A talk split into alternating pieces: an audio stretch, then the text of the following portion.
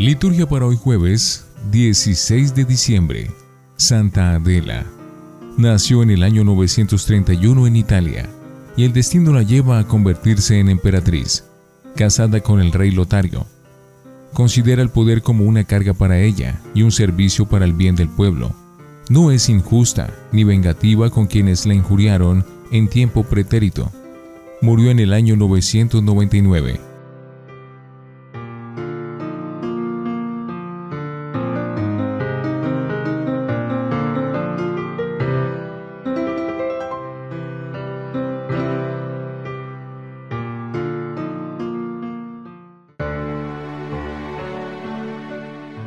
Antífona. Tu Señor está cerca y todas tus sendas son verdad. Hace tiempo comprendí por tus preceptos que tú eres eterno. Oremos. Te rogamos, Señor, que a nosotros, indignos siervos tuyos, a quienes ahora entristece el peso de las propias culpas, nos alegres con la venida salvadora de tu Hijo, que vive y reina contigo. Primera lectura del libro de Isaías, capítulo 54, versículos 1 al 10. Alégrate, la estéril, que no dabas a luz, rompe a cantar de júbilo, la que no tenía dolores, porque la abandonada tendrá más hijos que la casada, dice el Señor. Ensancha el espacio de tu tienda, despliega sin miedo tus lonas, alarga tus cuerdas, hinca bien tus estacas, porque te extenderás a derecha y a izquierda. Tu estirpe heredará las naciones y poblará ciudades desiertas. No temas, no tendrás que avergonzarte, no te sonrojes. No te sonrojes, que no te afrentarán. Olvidarás la vergüenza de tu soltería, ya no recordarás la afrenta de tu viudez. El que te hizo te tomará por esposa. Su nombre es Señor de los ejércitos. Tu redentor es el Santo de Israel, se llama Dios de toda la tierra. Como a mujer abandonada y abatida, te vuelve a llamar el Señor, como a esposa de juventud repudiada, dice tu Dios. Por un instante te abandoné, pero con gran cariño te reuniré. En un arrebato de ira, te escondí un instante mi rostro, pero con misericordia eterna te quiero, dice el Señor tu redentor. Me sucede como en tiempo de Noé, juré que las aguas del diluvio no volverían a cubrir la tierra, así juro no airarme contra ti ni amenazarte. Aunque se retiren los montes y vacilen las colinas, no se retirará de ti mi misericordia, ni mi alianza de paz vacilará, dice el Señor, que te quiere. Palabra de Dios. Te alabamos, Señor. Salmo 29. Te ensalzaré, Señor, porque me has librado. Te ensalzaré, Señor, porque me has librado, y no has dejado que mis enemigos se rían de mí. Señor, sacaste mi vida del abismo, me hiciste revivir cuando bajaba a la fosa.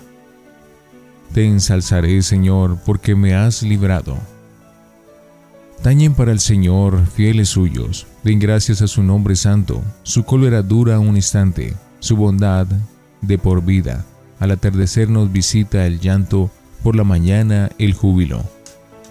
Te ensalzaré, Señor, porque me has librado. Escucha, Señor, y ten piedad de mí. Señor, socórreme. Cambiaste mi luto en danzas. Señor, Dios mío, te daré gracias por siempre. Te ensalzaré, Señor, porque me has librado. Aleluya, aleluya, aleluya. Preparen el camino del Señor, en sus senderos, todos verán la salvación de Dios. Aleluya, aleluya, aleluya. Del Santo Evangelio según San Lucas, capítulo 7, versículos 24 al 30. Cuando se marcharon los eh, mensajeros de Juan, Jesús se puso a hablar a la gente acerca de Juan ¿Qué salieron a contemplar en el desierto? ¿Una caña sacudida por el viento? ¿O qué salieron a ver? ¿Un hombre vestido con lujo? Los que se visten fastuosamente y viven entre placeres están en los palacios. Entonces, ¿qué salieron a ver? ¿Un profeta? Sí, les digo, y más que profeta. Él es de quien está escrito. Yo envío mi mensajero delante de ti para que prepare el camino ante ti.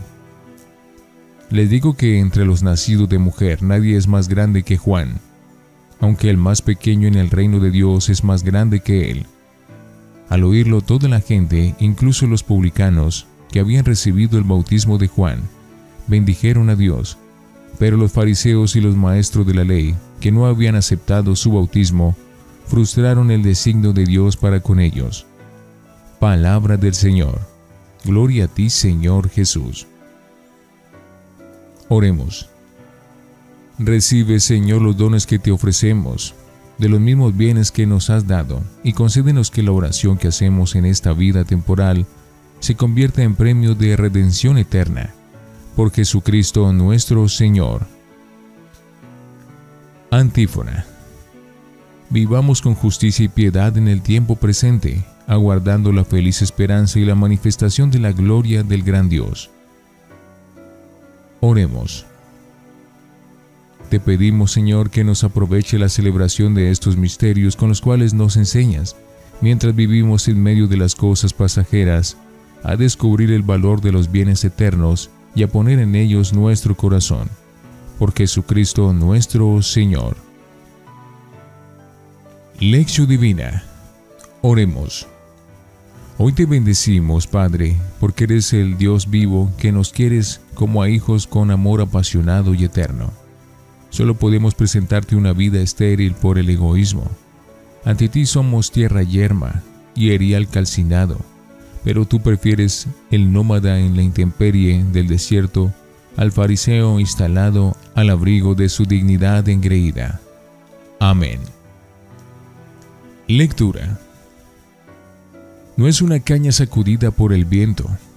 La primera lectura es un texto antológico del profeta Isaías, en el que Dios habla de su alianza con el pueblo israelita en términos de amor matrimonial. Si el correctivo del desierto babilónico respondió a la infidelidad del pueblo, el Señor vuelve a llamarlo como esposa abandonada.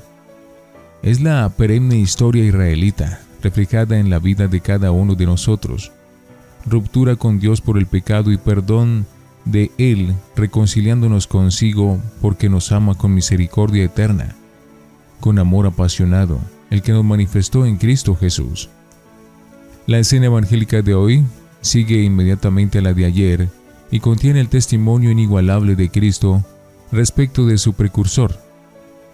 Cuando se marcharon los emisarios de Juan, se puso Jesús a hablar a la gente acerca de él ¿Qué salieron a ver en el desierto? ¿Una caña sacudida por el viento? ¿Un hombre vestido con lujo? ¿Un profeta? Sí, y más que profeta, porque Juan es el más grande de los nacidos de mujer. Su grandeza radica en su condición de mensajero por excelencia que prepara el camino del Mesías. Sin embargo, por pertenecer todavía a la etapa de la espera más que a la plenitud realizada, el más pequeño del reino de Dios es mayor que él nadie lo diría. Si no reconocemos con nuestra conducta ser un pueblo favorecido por Dios, renacido del agua y del Espíritu, corremos el peligro de frustrar el designio de Dios sobre nosotros, como hicieron escribas y fariseos. Con una imagen definió Jesús la personalidad del Bautista, el profeta del desierto. No es una caña quitada por el viento, ¿A qué se debió el poder de convocatoria que tuvo hasta el punto de suscitar un fuerte movimiento popular y arrastrar multitudes al desierto inhóspito para escucharle y bautizarse? Ciertamente no un estilo dulce y lisonjero. En el desierto no se instalan los sibaritas. Su éxito se debió más bien a todo lo contrario.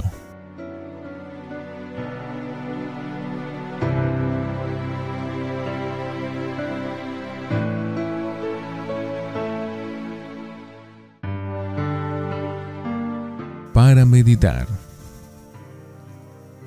Perfil y mensaje de un profeta.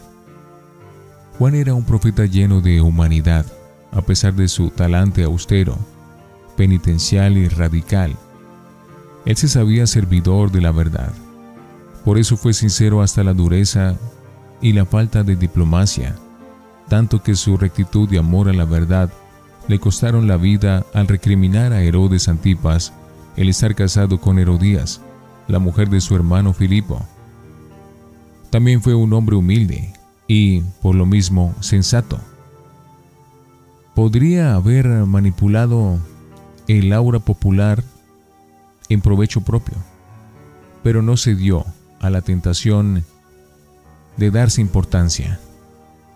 Él sabe muy bien que su persona y actividad profética están en función de otro superior a él. Mi alegría está colmada. Él tiene que crecer y yo tengo que menguar. Juan 3, 29. Finalmente fue un testigo. Su repetido testimonio profético sobre Cristo responde a la misión que se le había confiado preparar los caminos del corazón humano para discernir los signos de los tiempos mesiánicos ya presentes en Jesús de Nazaret, el esperado y desconocido Mesías. Del mensaje de este fascinante y recio profeta del desierto, nos importa destacar en este tiempo de Adviento la conversión efectiva al amor y la justicia.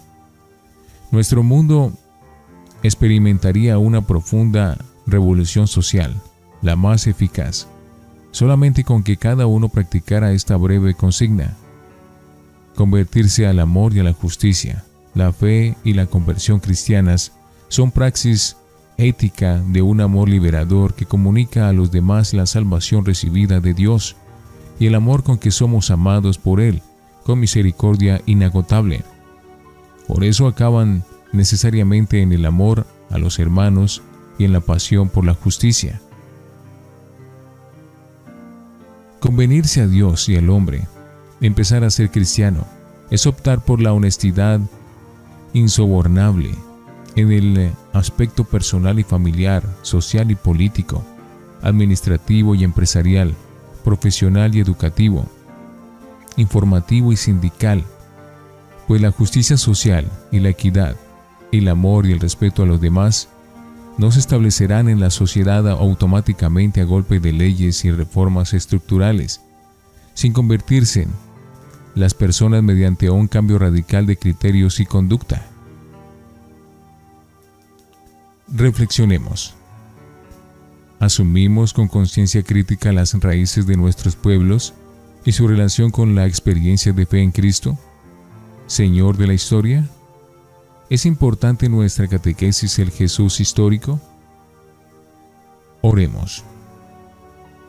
Enséñanos, Señor, a alabarte porque eres fiel a tu alianza y vistes al pobre y desnudo, cubriéndolos con tu ternura. Abre nuestro corazón a tu amor y tu cariño.